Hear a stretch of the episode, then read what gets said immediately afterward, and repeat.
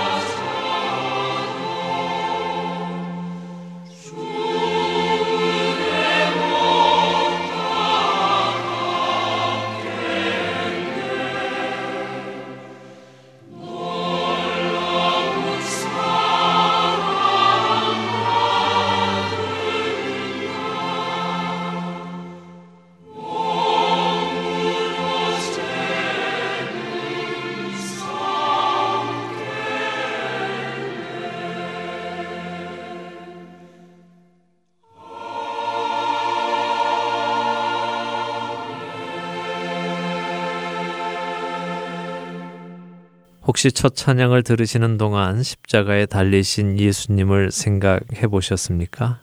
정말 아무것도 입지 않으셨을까 생각해 보셨나요? 혹시 여러분들께 그런 생각을 하시게 했다면 죄송합니다. 그럴 의도는 아니었고요. 단지 예수님께서 십자가에 달리셨을 때 예수님의 속옷을 벗겨 누가 가질지 제비를 뽑던 로마 군인들을 보며 드는 생각이 있어서 여러분들과 그 이야기를 나누기 위해서 오늘의 이야기를 시작했습니다. 요한복음 19장은 예수님께서 입으셨던 속옷에 대해 자세히 설명하십니다. 23절입니다. 군인들이 예수를 십자가에 못 박고 그의 옷을 취하여 내 깃에 나눠 각각 한 깃씩 얻고 속옷도 취하니 이 속옷은 호지 아니하고 위에서부터 통으로 짠 것이라. 당시 이스라엘의 옷은 지금 우리가 입은 옷과 많은 차이가 있었다고 하지요. 당시에는 천이 귀했기 때문에 여러 가지 천을 구할 수 있는 만큼 구해서 꿰매어 옷을 만들었다고 하더군요. 말씀드린 대로 천이 귀한 때니 옷을 다시 가져다가 팔아도 팔렸던 것 같습니다. 이런 이유로 로마의 군인들은 예수님의 겉옷을 네 수로 나누어 가졌습니다. 어느 정도 수입이 될 만하니 나누어 가졌겠지요. 그리고 그들은 예수님의 속옷도 취했는데요. 그런데 예수님의 이 속옷은 이렇게 몇 가지 천을 꿰매어 만든 옷이 아니라 위에서부터 통으로 짠 것이라고 하십니다. 꿰매지 않고 정교하게 특별하게 만들어진 속옷이라는 것이지요. 역사가 요세푸스는 이 속옷이 제사장이 입는 옷이라고 기록했다고 하는데요. 어찌되었든 이 꿰어 만들지 않고 위에서부터 통으로 짠 속옷의 가치는 대단했던 것 같습니다. 로마 군인들은 이 속옷을 나누지 않고 한 명이 다 가지도록 하자고 했습니다. 그래야 제대로 된 값을 받을 수 있었기 때문이겠지요. 그래서 이들은 예수님을 발가벗기고 십자가에 달아놓은 상태에서 자신들은 누가 속옷을 가져갈까 제비를 뽑고 있었던 것입니다. 이런 그들의 모습 속에서 저는 누군가의 모습이 보이기 시작했습니다.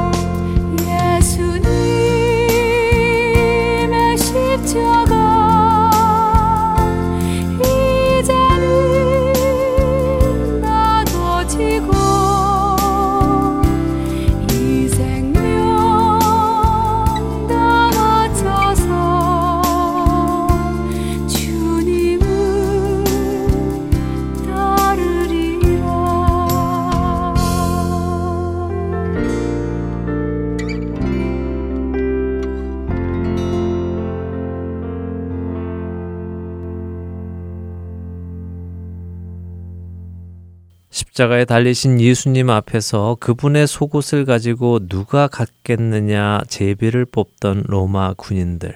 그들의 모습 속에서 저는 누군가의 모습이 보였습니다. 누구였을까요? 바로 저의 모습이었습니다. 로마 군인들은 예수님 곁에 있었습니다.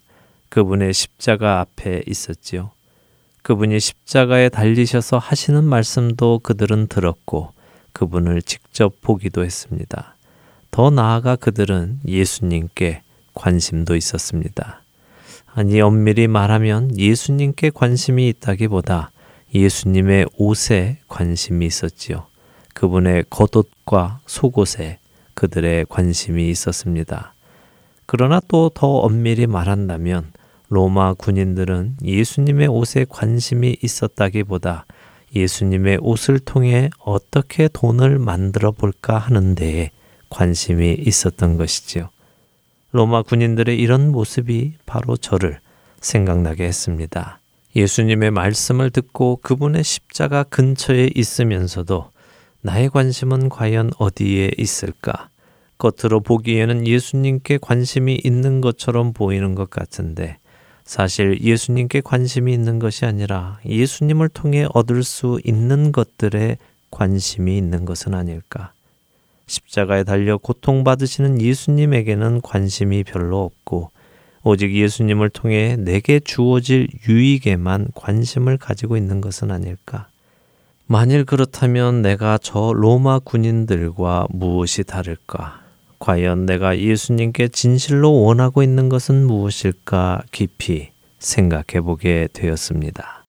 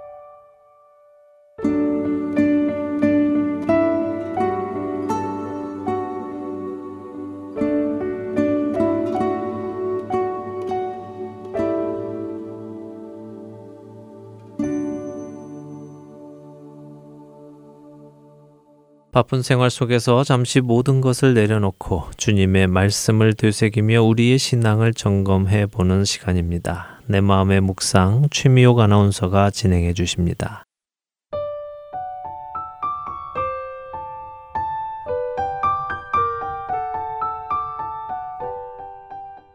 애청자 여러분, 우리는 구원받은 큰 기쁨을 가지고 살아가고 있습니다. 그 구원이 얼마나 좋은 것인지 알기에 우리 주위에 아직 구원받지 못한 가족이나 친구들, 그리고 이웃을 떠올리면서 열심히 그들의 구원을 위해서 기도하며 살아가지요.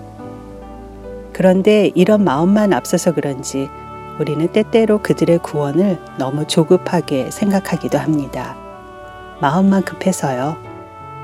어제 만난 이웃, 몇 년 동안 마음을 나눈 친구들, 그리고 오랫동안 기도하고 있는 가족들, 그들의 구원을 생각하면 마음이 바쁠 수밖에요. 그래서 괜한 나의 욕심으로 그들을 무조건 교회로 끌어들이려고 애랬습니다. 우리는 여기서 잠깐 생각해야 할 것이 있어요. 그 사람들을 하나님의 거룩하시고 또 애정어린 보살핌 안에 맡겨 놓았는지, 아니면 그들의 신속한 구원의 때를 위해서 그들의 마음은 아랑곳 없이 무작정 영접 기도를 해야 한다며 결단을 강요하지는 않았는지요. 가끔 우리는 믿지 않는 자들에게 천국 소망에 대해서 너무 성급하게 밀어댑니다. 성령님께서 그들의 마음을 움직여서 그들에게 천국에 대한 확신을 가지게 하기보다는 우리는 먼저 신앙 고백만을 강요하는 경우가 종종 있는데요. 이러한 경우 오히려 우리는 그들에게 방해가 됩니다. 어떤 방해냐고요? 구원은 선행과 세례식으로 얻어지는 것이 아니라는 것을 스스로 깨닫는 과정이 필요한데요. 무조건적인 강요는 그 과정을 우리가 빼앗아 버리는 꼴이 되기 때문입니다. 결국 진정한 구원이 무엇인지 경험하지 못한 채 교회 마당만 밟고 다니게 되는 거죠. 우리의 조급증은 우리가 그들을 구원의 길로 인도할 수 있을 것처럼 보여져서 서두르지만 잠깐 여기서 우리는 손을 놓고 달려가던 발걸음을 멈추고 하나님이 그들의 영혼 곳곳을 살피시고 빛으로 회복시키실 하나님의 정하신 때까지 기다려야 합니다.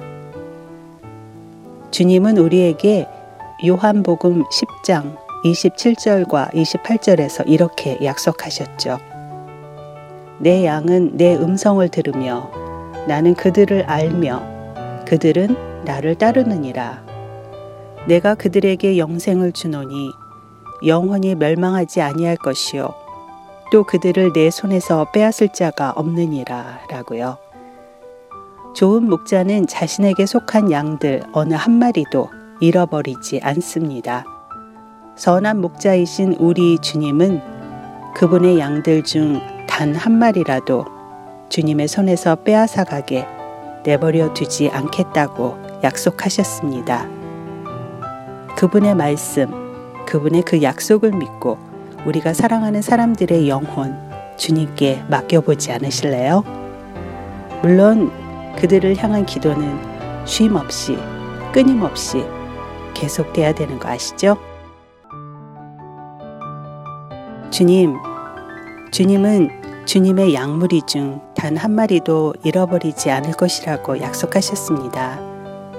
당신의 빛을 제가 사랑하는 사람들의 영혼에 비추시고 그들의 마음 속에 주님을 향한 강한 갈망을 허락하여 주시옵소서.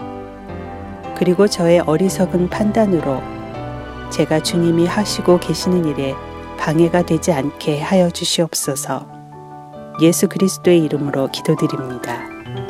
Amén.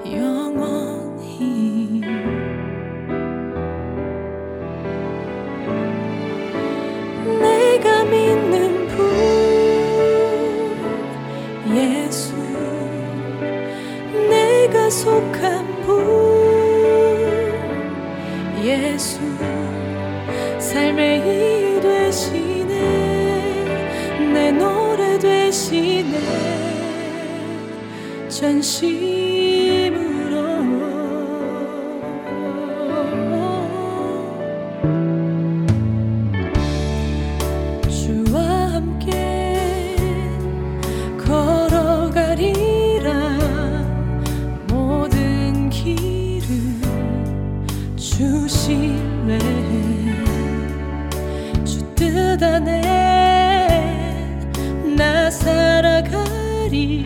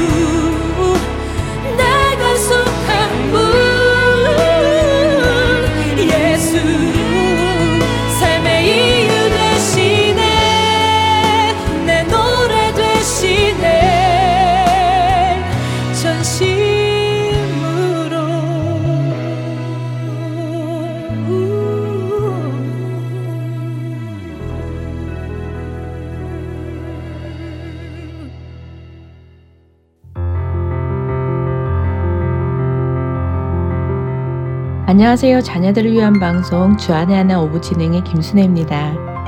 현재 주안의 하나 6부에서는 자녀들을 위한 키즈 프로그램이 영어로 방송되고 있습니다. 또한 동일한 내용을 부모님들을 위해 한국어로 제작하여 오부에서 방송하고 있습니다. 부모님이 먼저 들으시고 우리 자녀들을 주 안에서 양육하시는 데 도움이 되기를 바랍니다. 또한 영어로만 이루어진 키즈 방송을 영어권 이웃분들에게 전해드릴 수 있습니다. 방송 CD가 필요하신 분들은 할텐 서울 복음 방송 전화번호 602-866-8999로 문의 주시면 보내드리겠습니다. 우리 부모님들과 자녀들이 주 안에서 더 신실하게 성장해 나갈 것을 믿습니다.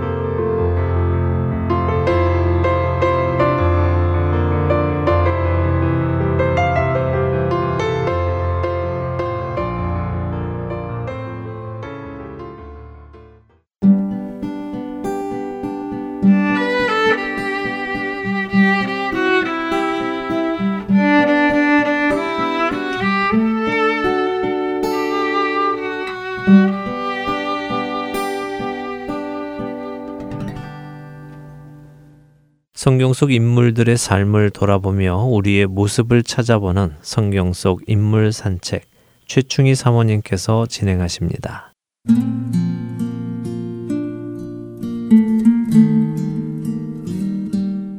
이제까지 왕이 살아온 삶은 치열했습니다. 스물다섯이라는 젊은 나이에 왕이 올라 오직 나라와 민족을 위해 자신의 젊음을 온전히 바쳤던 왕.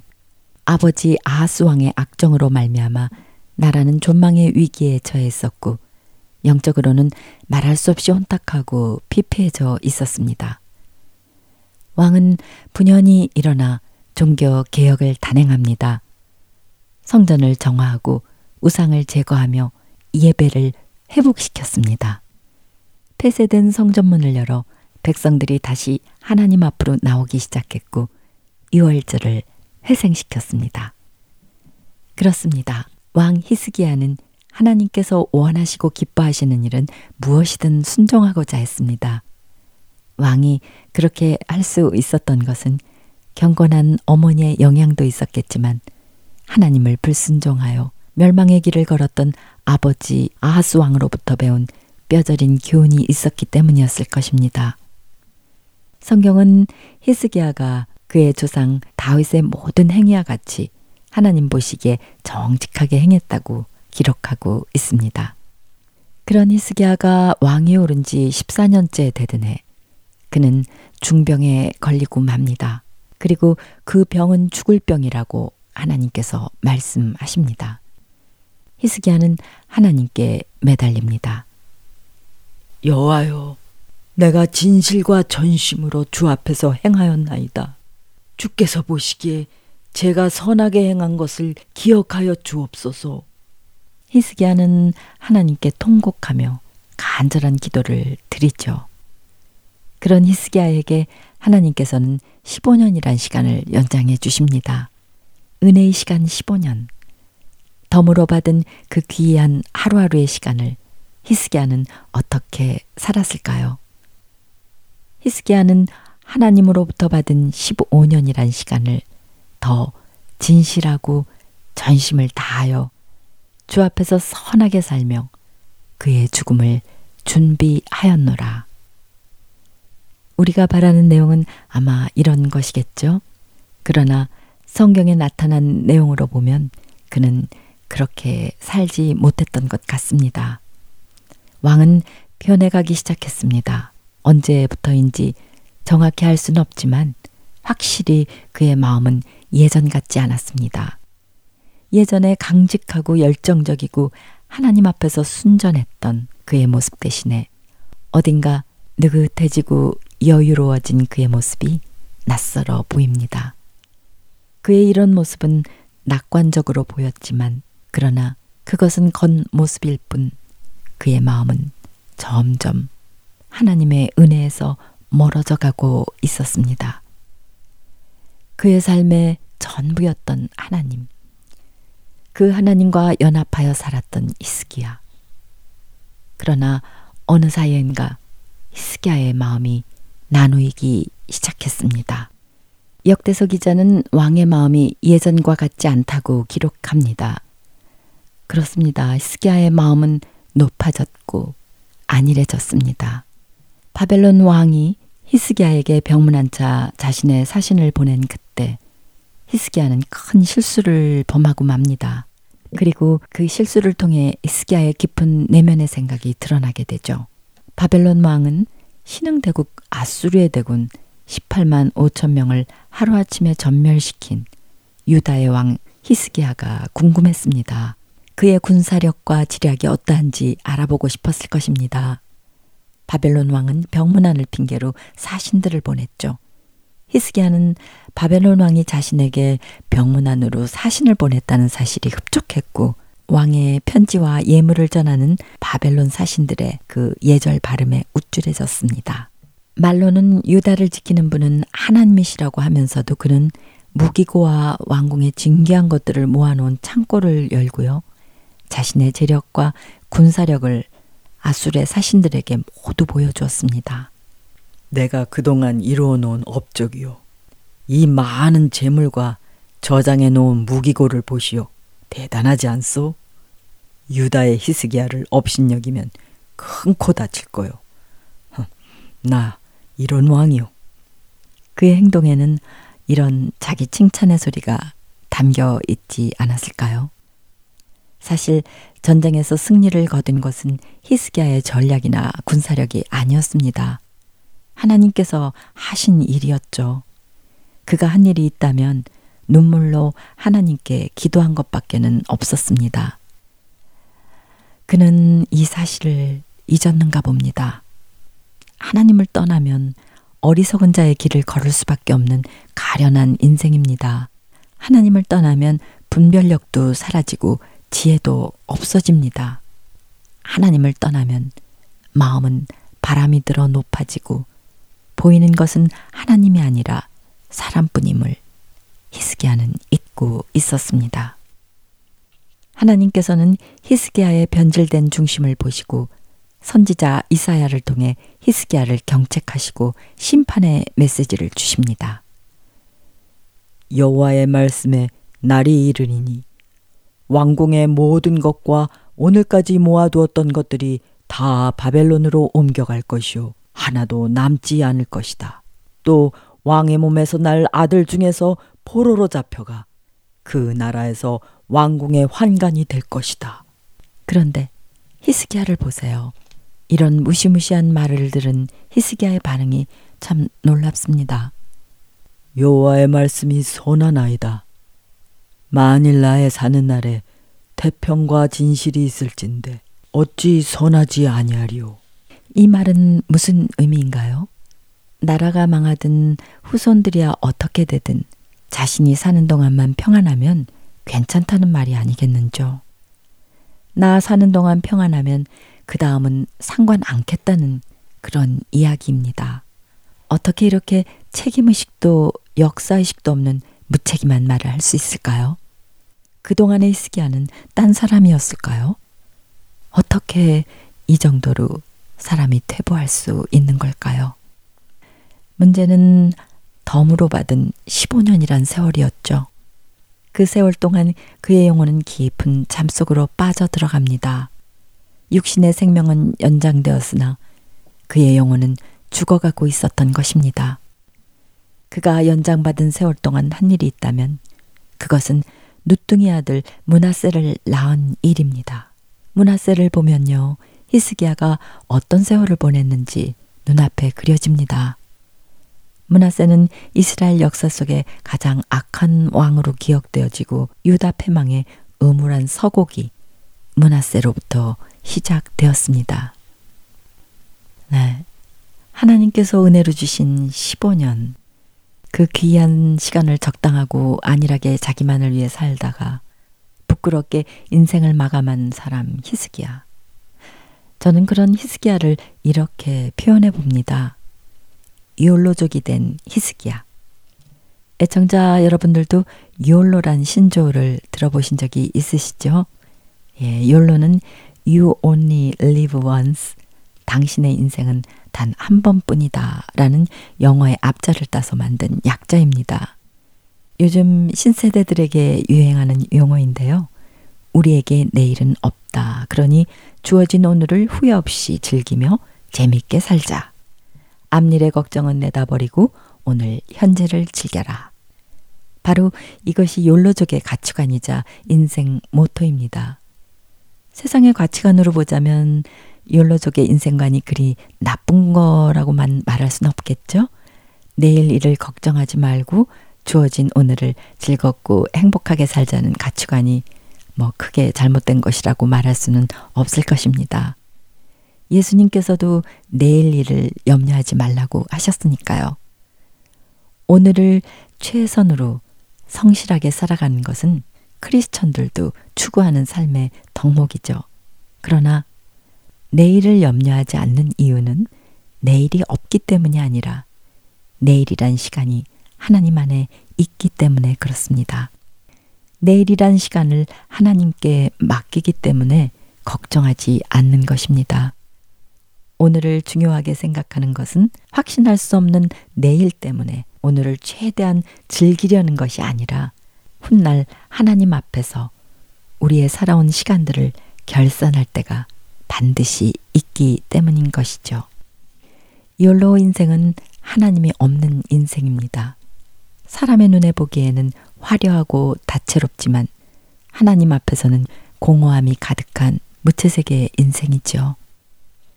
욜로 인생은 인생의 주인 자리에 하나님 대신 내가 앉는 것입니다. 하나님께서 우리를 하나님의 백성으로 부르실 때는 우리 자신만을 위해 살라고 부르지 않으셨습니다. 하늘 축복의 통로가 되는 삶으로 부르셨습니다. 거룩한 나라, 왕 같은 제사장으로 책임을 다하는 삶을 살라고 부르셨습니다. 나만을 위해 이기적으로 안일하게 살 수 없는 것이 우리를 부르신 하나님의 뜻입니다. 다음 세대와 하나님 나라에 대한 비전을 품고 세상에 영향력을 끼치는 삶을 사는 것이 우리 그리스도인들의 본분인 것입니다. 저는 욜로족의 You Only Live Once 의미를 새로운 의미로 재해석하고 싶습니다.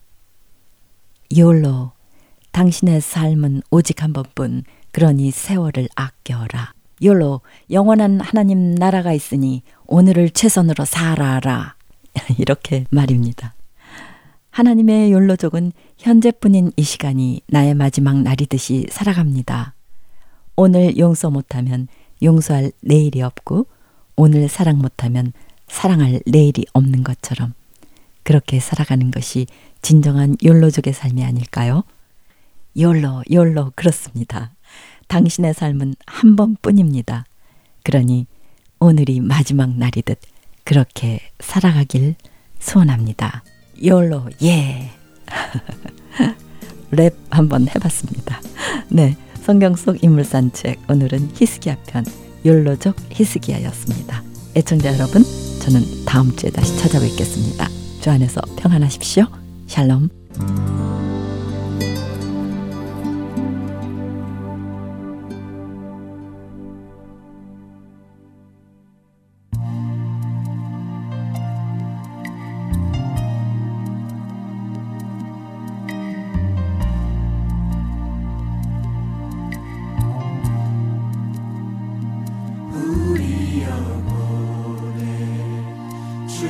빛나는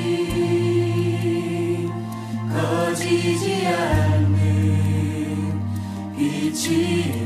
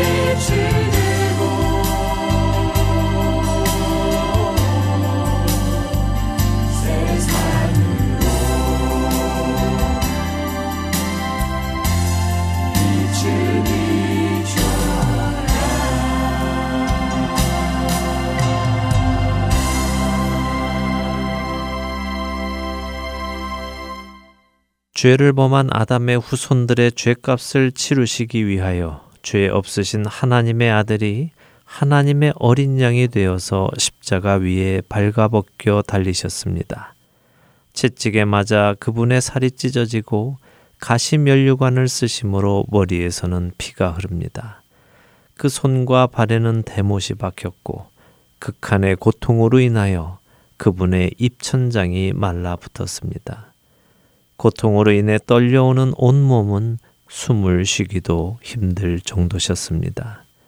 한숨 한숨을 겨우겨우 쉬고 계시는 예수님의 발 앞에 로마의 군인들이 있었습니다. 그들은 예수님 곁에 있었지만 예수님 자체에는 관심이 없었습니다. 그들의 관심은 예수님의 겉옷과 속옷을 통해 얻을 알량한 돈 몇 푼이었습니다. 비록 그 액수가 많다 하더라도 그것은 하나님의 아들의 죽음 앞에서는 알량한 돈 몇 푼일 뿐입니다. 그들은 그들의 죄를 안고 십자가에서 죽어가시는 예수님께는 관심이 없었습니다. 그분을 통해 생길 유익에만 관심이 있었습니다. 오늘을 살아가는 우리의 마음 속을 한번 보기 원합니다. 예수님을 사랑한다고 고백하고 예수님을 따른다고 고백하는 우리들의 본 모습을 보기 원합니다. 정말 우리가 원하는 것은 무엇인지 솔직히 생각해 보기 원합니다. 십자가에 달려 물과 피를 쏟으시며 마지막 호흡을 힘겹게 내뱉으시는 예수님. 그분의 입술에서 내가 너를 위하여 내 목숨을 내어준다. 다 이루었다 하시는 그 말씀을 들으며 그분의 발 앞에 엎드리게 되고 주님, 제가 죄인입니다. 저의 죄로 인해 고통받으시는 예수님의 그 사랑에 감히 제가 무엇라 말씀을 드리겠습니까? 주님, 죄송합니다. 주님, 저를 붙들어 주시옵소서. 이제 저의 삶은 주님의 것입니다. 주님께서 주님의 피로 사신 저는 주님의 것입니다. 저의 삶을 받아주시옵소서라는 고백으로 우리의 삶을 살아가고 있습니까? 혹은 십자가에 달려 물과 피를 쏟으시며 마지막 호흡을 힘겹게 내뱉으시는 예수님 앞에서 어떻게 하면 내가 예수님의 이 옷으로 몇 푼이라도 벌어볼까? 어떻게 하면 내가 다른 사람들보다 더 많이 가질 수 있을까? 어떻게 하면 이 횡재가 내게 올까 하며 입가에는 기대 가득한 미소를 띄우고 제비를 뽑고 있지는 않는지 솔직히 생각해 보기 원합니다. 여러분께서 예수님을 구주로 영접하신 이유는 무엇입니까? 그분이 여러분의 창조주이시며 그분이 여러분을 죽음에서 생명으로 옮기시기 위해 자기 목숨을 내어주신 여러분의 주인이시기 때문입니까? 아니면 지옥에 가지 않기 위해 천국에 가기 위해 이 땅에서 복을 받기 위해 만사 형통하기 위해입니까? 만일 우리의 믿음의 이유가 나 자신의 유익을 위해서라면 우리는 로마 군인과 다를 것이 없습니다. 예수님을 향한 우리의 관심이 나의 유익이라면 말입니다. 여러분과 제가 진정으로 예수님을 구주로 영접했다면 여러분과 제 안에는 변화가 있어야 합니다. 그 변화는 내가 무엇이든지 유익하던 것을 그리스도를 위하여 다 해로 여기게 되는 변화입니다.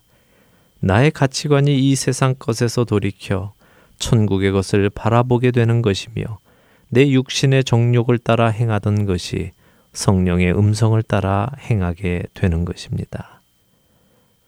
그가 모든 사람을 대신하여 죽으심은 살아있는 자들로 하여금 다시는 그들 자신을 위하여 살지 않고 오직 그들을 대신하여 죽었다가 다시 살아나신 이를 위하여 살게 하려 함이라. 고린도 후소 5장 15절의 말씀입니다.